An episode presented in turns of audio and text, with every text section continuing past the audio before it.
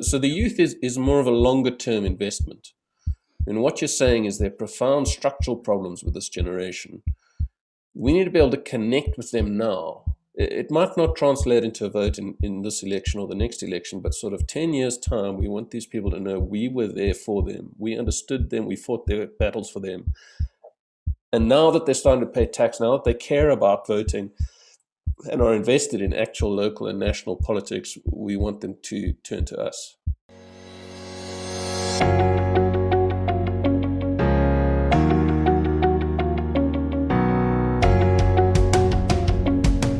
Hello, my name is Donald. I just did 10 push ups, and welcome to Worldview. Worldview is a podcast where we explore everyone's perspectives on all things that can broaden our worldview. If you've liked our content so far and enjoyed it, please consider liking this video, subscribing, and donating on Patreon. Today we're talking with Gareth van Onselen. Gareth obtained a master's degree in sociology before he started working for the Democratic Alliance in various capacities, which involved communication and political analysis. He has worked at the Institute of Race Relations as State of Politics and is currently the CEO of Victory Research. Gareth, welcome to the show. Hi, thanks for having me. So, Gareth, let's dive right into it. What are your local election predictions, and have there been any polls released? Because I haven't seen any.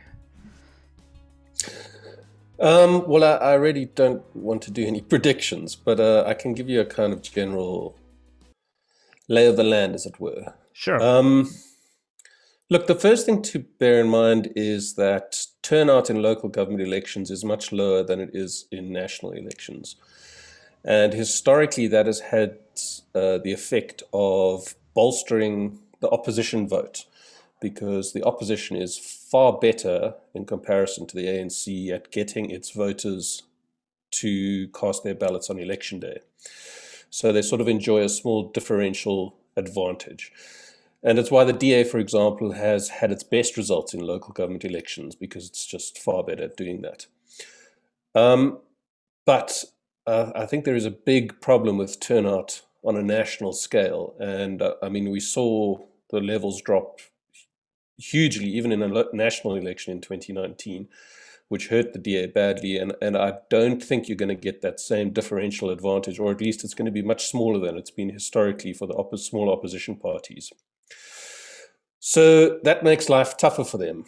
Um, it also means it's harder for the ANC to fall below 50%. Not impossible. I, I think those guys are sitting on the 50% margin, and quite frankly, it could go either way. Um, not that it matters that much in local government elections because it's largely about the metropolitans. Um, as for the DA, well, I wrote a column uh, about a month or so ago saying it's very difficult to work out what a successful percentage for that party is. Um, on the one hand, it'll definitely want to do better than it is in 29 than it did in 2019, um, which it might be a different kind of election, but psychologically will make a big difference, and it'll be able to spin that as having turned the tide. But there is an outside chance it could drop below 20%, and that would be a real crisis for the party. But I think the breakwater mark for it is is Cape Town. It, it must hold Cape Town in this election. Um, Do you think Cape city. Town is actually at risk? Yeah, on the margins. Uh, I mean, I don't think it's it's a absolute risk. And, and if you had to ask me now, I'd, I'd say the D is likely to retain it. But you know, things can go wrong. Turnout can go wrong. At, at the risk of whom? Who's gonna who would be stealing their votes in Cape Town? Um, well, what happened in 2019, although in the final few weeks or so, the DA managed to turn the tide, was a sort of swathe of smaller parties cut little bites out of the DA. The ACDP, the Freedom Front Plus, good. Um, there's no one main protagonist which seems to be eating into the DA's votes. It's all these, what I call sort of death by a thousand cuts. Um, and that's really its problem in the Western Cape. And, and the rise of other parties there now, the Cape Coloured Congress, looks like it might get a percent or two, and, and those all come at the DA's expense. So there's no one main enemy. Uh, I think it's got a lot of smaller battles, and, and together they all add up to a to a sizable proportion of the vote. Uh, as for the EFF, local government elections, well, at least the one round of local government elections it's participated in so far, haven't gone great um, compared to its performance in national elections. Uh, it also hasn't had a chance to be able to campaign properly. Lockdowns have stop, stopped it from sort of getting on the ground and talking to people in the way it does. And I think that's going to hurt the EFF too. Quite how much is difficult to say, but I, I would imagine it'll sort of be 10% thereabouts, one side or the other. Um, we'll have to wait and see. And uh, I think a lot of people were surprised with the ANC's results in KwaZulu Natal, for example, in 2019. Do you see any potential upsets there, for example, in Durban? Could a coalition government arise there? I don't know enough about um, Durban or, or eThekwini to, to comment confidently on that. Uh, I think the general problem you point to is, is true, and in 2019 there was a significant decline for the ANC in, in KwaZulu-Natal. Um, whether that translates into it losing the metro there, I'm not sure. And, and whether or not it's managed to turn the tide, I'm not sure. The IFP's done quite well in a number of by-elections. It hasn't turned the tide in any significant way. It's not like you see a massive swing of support, but yeah, when the margins start to get tight for the ANC, like they're increasingly doing uh, in all the provinces with big urban centers, then this sort of stuff can hurt you. And and the DA actually did well in KwaZulu Natal in 2019, well relative to its other um, performances in other provinces. So the ANC has kind of got a DA problem in that province. There are a number of parties there biting at it, and yeah, we'll have to see. I'm not sure. I'm afraid I just don't know enough to say how it's going to play out in eThekwini. And what do you think of um, Mashaba's new party? Um, do you think he's going to achieve anything in Gauteng? Yeah, I definitely think there are a few percentage points on the table for him in Gauteng. Look, he seems to know his market quite well. He's the problem with all these new parties is they're kind of caught between the personality of the person who founds the party, which is usually a primary and substantial influence on that party, and the kind of noble ideals that go with starting a new party. You know, democracy hasn't worked for everyone else. All other parties are failures. We we kind of can see the light and we're the way. But you then got the, this one big, powerful personality who, in, in Mashaba's case, you know, says a lot of mad things and tends towards a lot of demagogic positions, especially on things like immigration and the death penalty and stuff like that. Now, that's not to say there's not a market for that stuff. There, there absolutely is. And in fact, if, if he wanted to secure or be more certain about a, a fairly goodish result for a new party, he should actually play that kind of demagogic card much more than he does. Uh, it would be a small percentage, but there are a number of people out there who, who like that kind of thing. Um, but as it stands at the moment, it's difficult to say what fundamentally differentiates him from, say, the DA. Um, he seems to be more or less. Well, I, I think definitely personally, um, I think he's definitely hitting on something with uh, in terms of immigration. I've written about this for the Rational Standard, which is a libertarian um, website, and um, I think there's been polling that shows that I think about 70% of South Africans do not f- consider immigration in a positive light. That uh, um, immigrants in a positive light. They don't contribute positively to South Africa. And I think if you bang on that card, you might be hitting on something.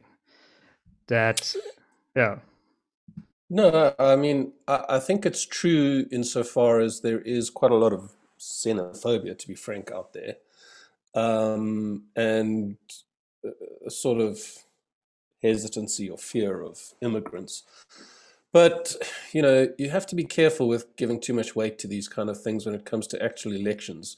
You know, polling also shows that the issue of immigration is way, way down on the list compared to the other bigger problems. And, you know, it might matter to people if, if you only ask them, do you care about immigration? But if you make them choose between the economy or crime or education or healthcare or service delivery and infrastructure, that by the time they get to immigration, it's like issue number 10 or 12. And so people that campaign on those bigger, more important issues are just going to be far more powerful than. I mean, immigration is, is not a vote, vote winning um, issue in and of itself. You have to have a substantive position on all that other stuff. Okay, so let's move on to the Democratic Alliance. What do you think they should do to grow once more, to perhaps reach levels of 30 or 40% and actually becoming an actual government party? Well, lots of things.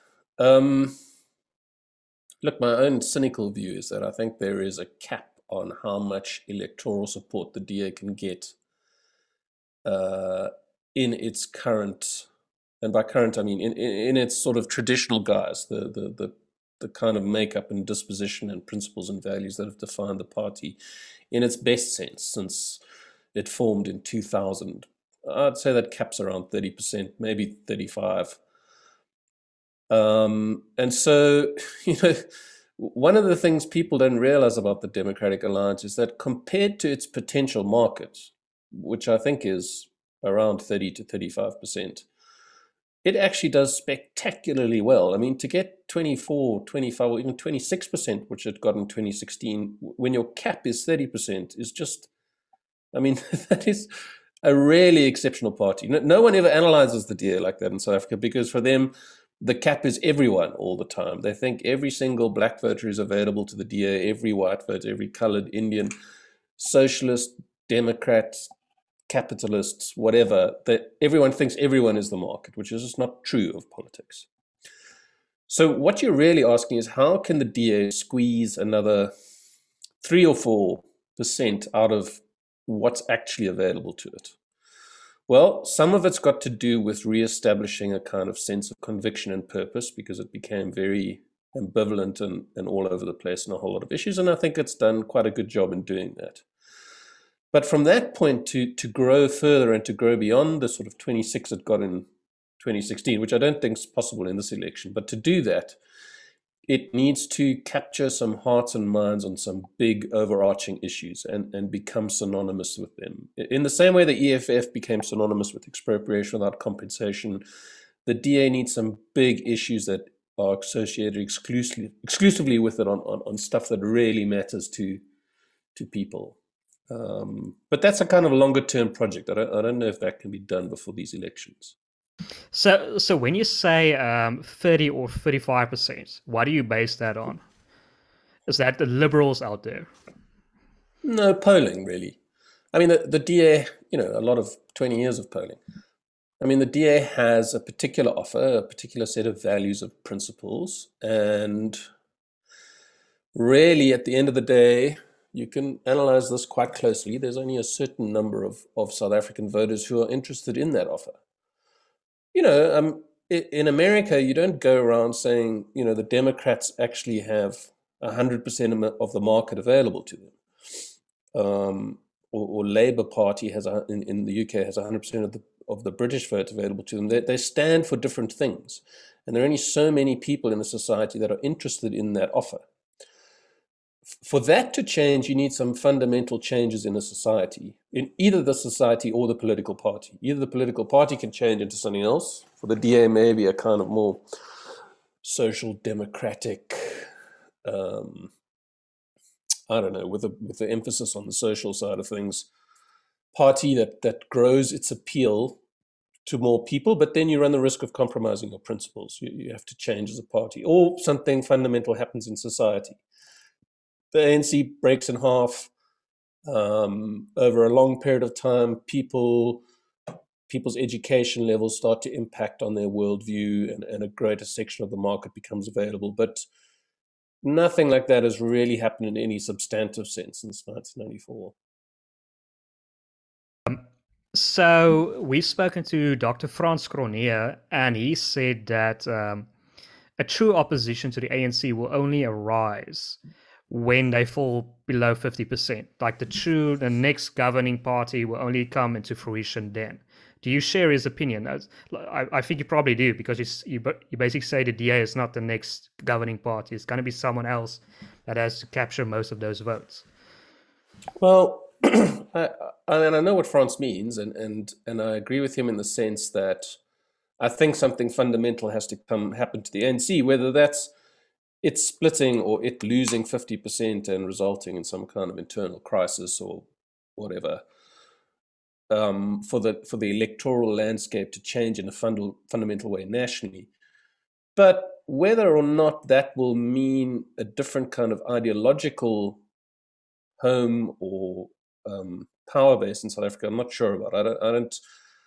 And you know, if you add the EFF and the ANC's vote together, it's essentially exactly the same as what the ANC got in 1994. And it doesn't seem like, I mean, you can reorganize that 66% of the vote share however you want into whatever kind of fractions you get or whatever. But I think a kind of nationalist socialist agenda is is is still the most appealing to most people in South Africa, and that will actually define whatever government is to come for a while. Not necessarily at metro level, which is why local government levels are in, um, elections are always very interesting because urban centers do have a different balance of power, and I think it is possible to put a coalition together in those kind of places that is that is not that kind of racial nationalism uh, at its core. So that basically probably explains the um, difference in um, well, the, the, loss of white voters um, for the DA in the 2019 elections. They lost the urban voters because there's probably a growing disconnect between urban and rural areas and they're not uh, much as appealing to um, urban, uh, rural voters as urban voters. Well, uh, the, the DA lost a little bit amongst all demographic groups, um, but I'm not sure how helpful race is actually in analyzing the DA's approach to voters. There, there might have been a time when it was perhaps practically, you know, it's, it's principally it's an aberration to analyze your electorate in racial terms, but but practically perhaps that made sense. These days, I think the the areas, the potential growth markets are the youth, which are fundamentally ignored and in a state of profound crisis. You know, in terms of education, higher education is just a funding disaster. In terms of employment, just a catastrophic crisis. And, and I mean, that, that's the hotbed for a potential revolution there down the line and the middle class. I mean, the middle class, the most ignored group in South Africa. Um, there's no one who's really is its champion, who identifies themselves as its champion. And actually, I think those are the kind of two markets the DA should focus on going forward. I don't know enough and haven't read enough polling to know exactly how those markets are constituted politically, but you know, my instinct tells me there's that's quite a good way to restructure your strategy. And uh, okay, um, but how do you see about it? Are you actually going uh, after uh, the younger audience? How do they appeal? Sort of make themselves a cooler version of themselves. Well, the youth in politics is never there's never any short-term benefit to investing in the youth to be brutally practical they don't vote until they pay tax and um, for all the talk and fanfare about youth politics the, the youth when it comes to formal politics, really just don't participate in large numbers. You can have kind of outlier moments like Obama and stuff who, who can get a generation of young people to vote, but that's the exception rather than the rule. Yeah, so, so the youth is, is more of a longer term investment. And what you're saying is there are profound structural problems with this generation.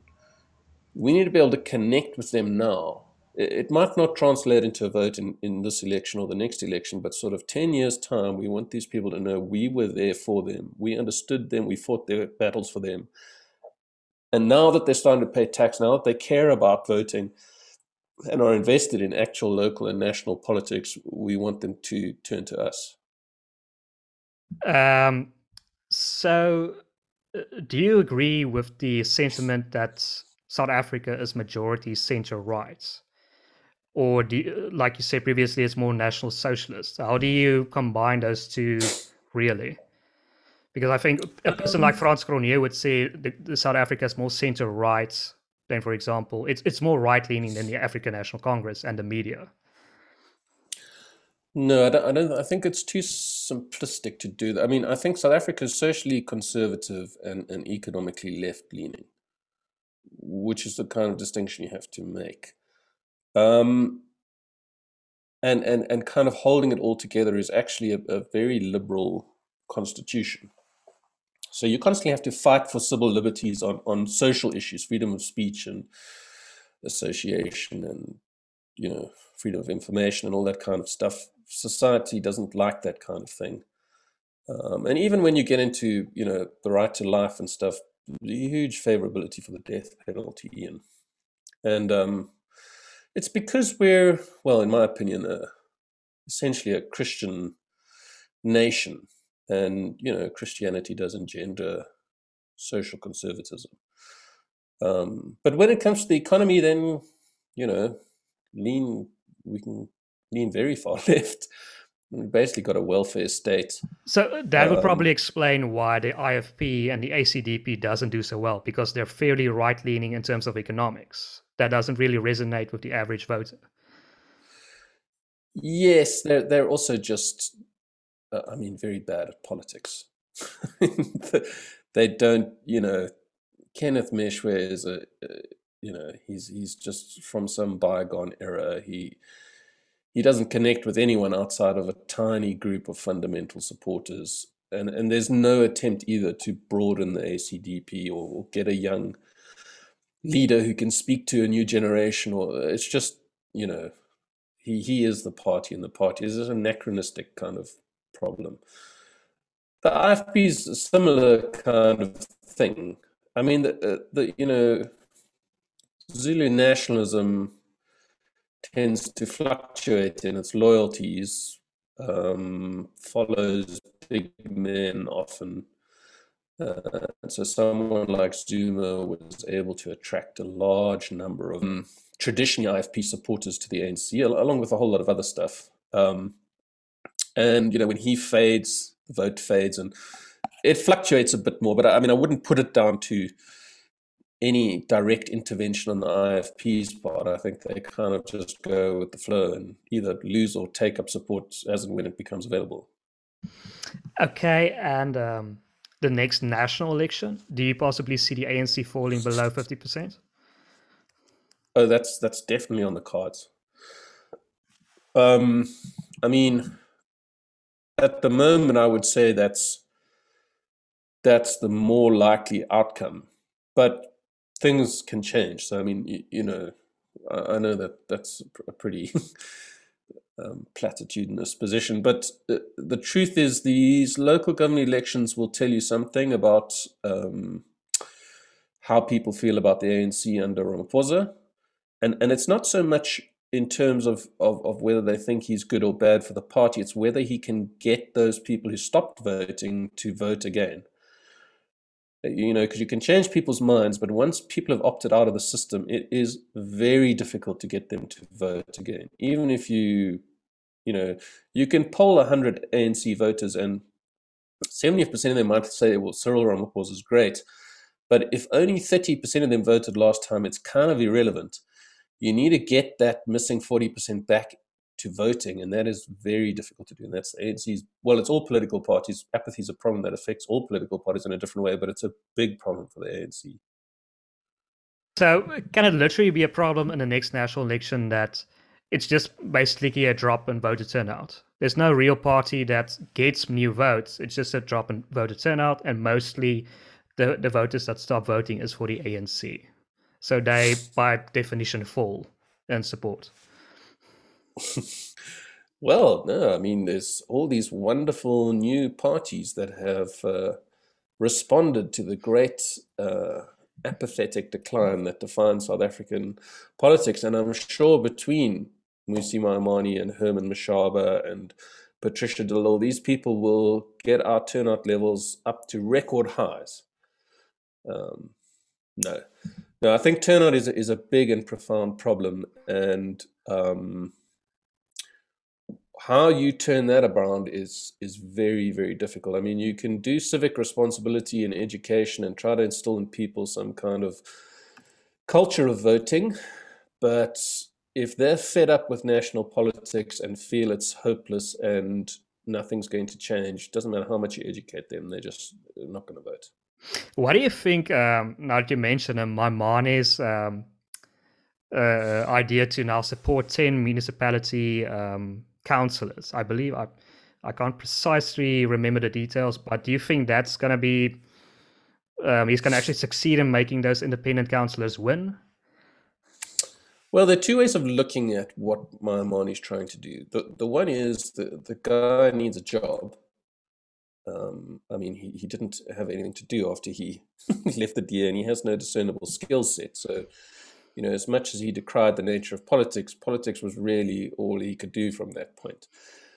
And this whole independent, everyone's terrible, and we're going to find a third way shtick plays very well with a number of um, quite rich people who are willing to donate either personally or, or, via their NGOs to that kind of thing. It's it's sort of feel good democracy kind of things, and it's and it gives him something to do from nine to five. I mean, unpack this thing for its own sake, and and what he says and what he wants to do. It is the most confused. I, I can't make head of tail of it. From from what I understand, he wants independent people you know, he's he's very happy that independent people are now allowed to contest in local and national elections, and he wants to support that. To do that, he wants to bring independent people under his roof and train them himself. To, to which point it's like, how, what you know, how are you going to bring together if these people are truly an independent spread? A kind of socialist and a capitalist and a racial fundamentalist and a libertarian and and train all these people okay? I mean it's it, so so immediately he's going to have to select people who actually align with what it is that he believes. He, he's if he's true to anything that he says he's not going to train someone to be a kind of EFF light mm. under an independent guise. So so already it's not really independence. He's he's picked a number of people that suit his particular political worldview and will help them so that's the, the first problem. The, the second one is I don't know enough about the municipalities he's chosen, but I, I suspect if he's clever, which is debatable, he would have chosen ones that um, give him a good chance of a good showing. Because what you want to be able to demonstrate to your donors and to the world is that this model you've invented delivers something. Well, I, I don't know. I don't know how well independent candidates will do in terms of winning a majority, but they might well do enough to really split the vote and actually hand some municipalities to the ANC. And then you would have achieved nothing really. You would have achieved the very opposite of what you set out to do. And it's great that an independent got 20% of the vote, which almost inevitably will come from the DA because it's not going to come from the ANC and you, you've the result is that the DA didn't get a majority, the ANC did, got the biggest percentage, and it's now in power. And so it'll be interesting to look at these ten municipalities once he's done with them and actually see what kind of effect he's had. What's interesting to me is I see he's targeting two um, Western Cape municipalities. So I think he's actually directly targeting the DA in that sense. So Yes, well, I mean, the DA is, is the majority party in that province. So, yeah, those municipalities, I'm sure the DA's vote share would be on the table. Yeah, yeah, but I mean, it's also, I agree with you. I don't really understand what he's trying to do. So, it's like his municipalities are spread all over the map, like this Northern Cape and Free State. It's like you're talking like EFF seats or ANC seats. and It's just like, what are the principles of your candidates? What are, yeah, so I don't really understand also what he's trying to do. Well, what are, what are his principles? I mean, you, you read the One Movement South Africa's set of principles and values and policies, which is kind of cobbled together from old DA stuff, and and there, there's it's difficult for me to say one particular issue in a crisp, clear way that differentiates what Maimane stands for from what the DA stands for.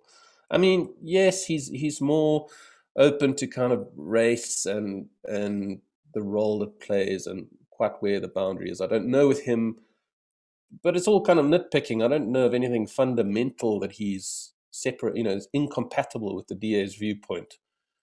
Um, Do you think he's just indecisive, or he's just, um, I don't know, he's he's advised badly? I mean, we've interviewed Helen Zille, and she said that he left the party just because he was advised badly. Do you think that's a legitimate excuse to say, okay, no, I was just? I think Zille's got some issues with the people that worked closely with Mmusi as much as she does with him.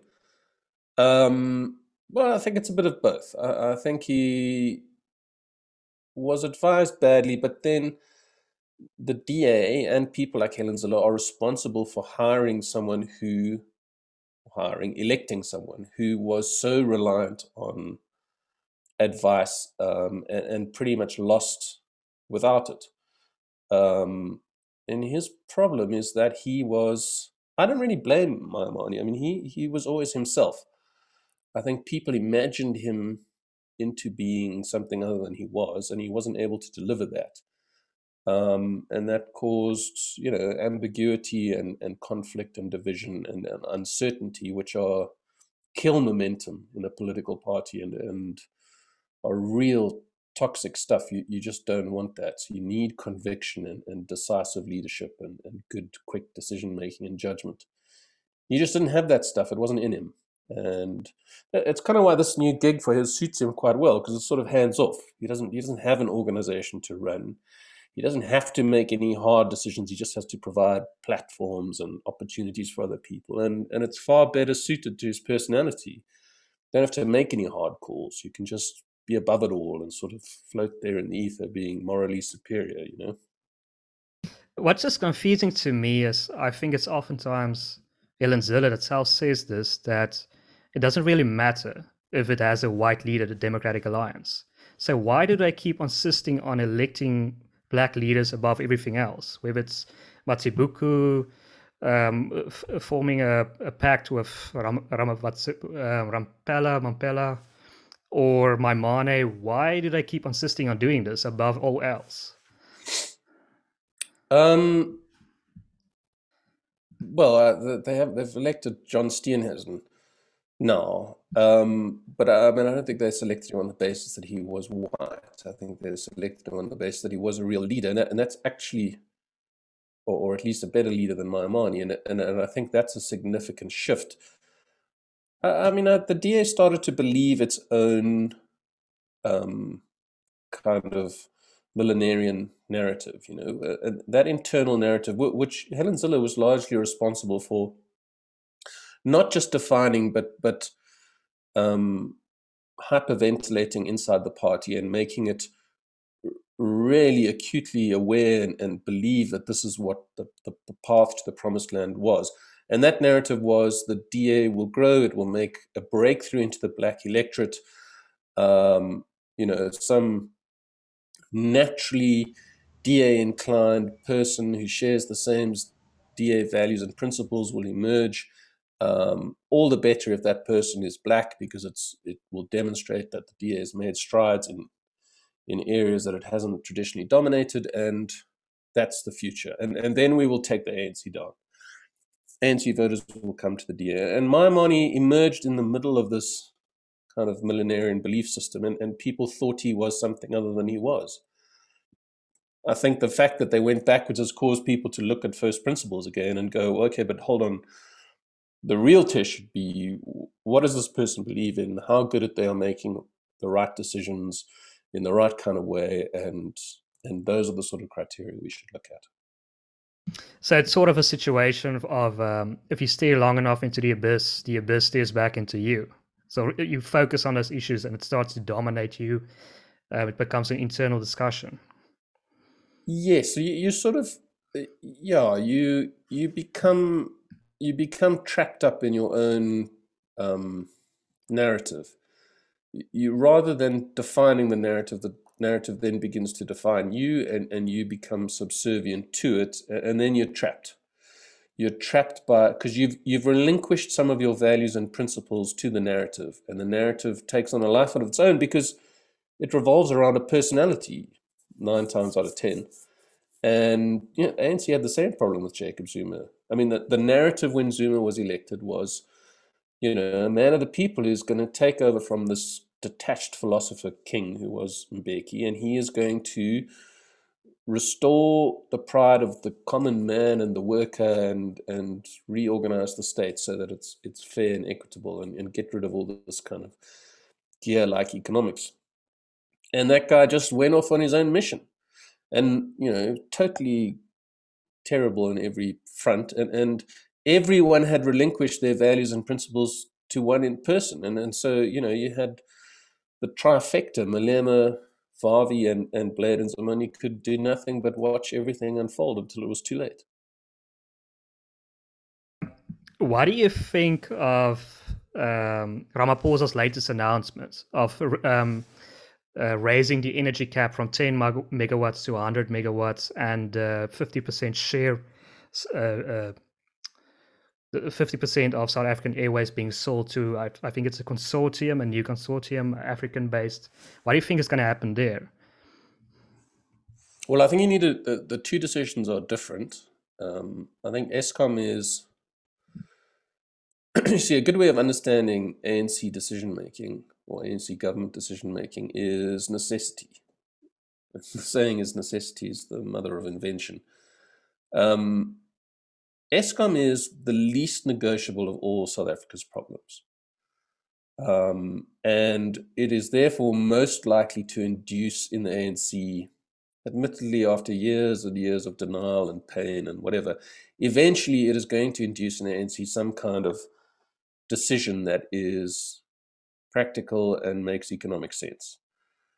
And this was it. I mean, uh, clearly it was just a breaking point was reached and they needed to do something. And, and this was it. Um, the, the SAA thing seems like a kind of red herring to me. I mean, I, I haven't studied it close enough to work out exactly what's going on, but but this doesn't like seem in the same way Eskom is a genuine kind of way, a genuine kind of attempt to to fix SA, it seems like the best solution they could come up with in their worldview, which was some kind of ANC connected consortium, which owns 51% technically, but government retains control practically and whatever. We're going to have to wait a bit to see exactly what that is and how that plays out. yeah, and I can think that um, this new shareholder can wield immense power and if if he if he doesn't do anything beneficial, it's sort of you're stuck at position A again. It's sort of has to contribute something, uh, something of value, whether it's the CEO, or whatever. And if he doesn't, it's not going to help a big deal. Yes, I mean there is the incentive of a profit. You do you do need to, whatever your, you know, inclinations in terms of power and stuff. You, you need to make money for for your investment to work. So that's a good incentive to inject into SAA, which has never had that before. How that'll play out, though, I don't know. You know, whether it just plays out by them cashing out after three years, I, I, don't know. Stripping assets, stripping, who knows what they'll do. Yeah. Well, I'll tell you two other things that are interesting about both those decisions. well, actually, one thing. I'm going to keep the other thing for a potential column. Um, but the um, the SACP is interesting. I mean, those guys had a bad week the last two weeks, you know. And no one's paid much attention to the SACP since Ramaphosa was elected, but but that the state of that organization is interesting. And both of these decisions would have been in a. Fr- I mean, they put out some tortured statement that I, I can't make head of tail of as to what they actually think, whether they're against this or not. Um, but both of those decisions would have hurt them ideologically and are an indication that their influence is waning. And even outside of those decisions, that organization is in crisis. I mean, its leadership, in the same way as the ACDP, is sort of antiquated and old. It has no young communist league, which has been effectively eaten up by the EFF. I mean, there's just no future on offer, no young, bright communist idealists out there or, or thinkers and and it's it's losing its grip on cabinet and the NEC ideologically, and, and there's something to say about how this is going to play out for that party. It's definitely something worth watching. No, definitely. Um, but yeah, this has been a very interesting conversation. I want to give you one last opportunity to add, plug, or say anything that you want to. Um, nothing, nothing to say. Watch it, uh, read your columns, probably. We'll put the, the links in the description well, down below. Um, I wouldn't inflict that on anyone. Read them if you need to sleep. But yeah, thank you very much for your time. And um, if you made it this far in the discussion, you've definitely enjoyed the content. So please consider liking this video, sharing it as wide as possible, and subscribing to our YouTube channel. My name is Donald. This has been Worldview.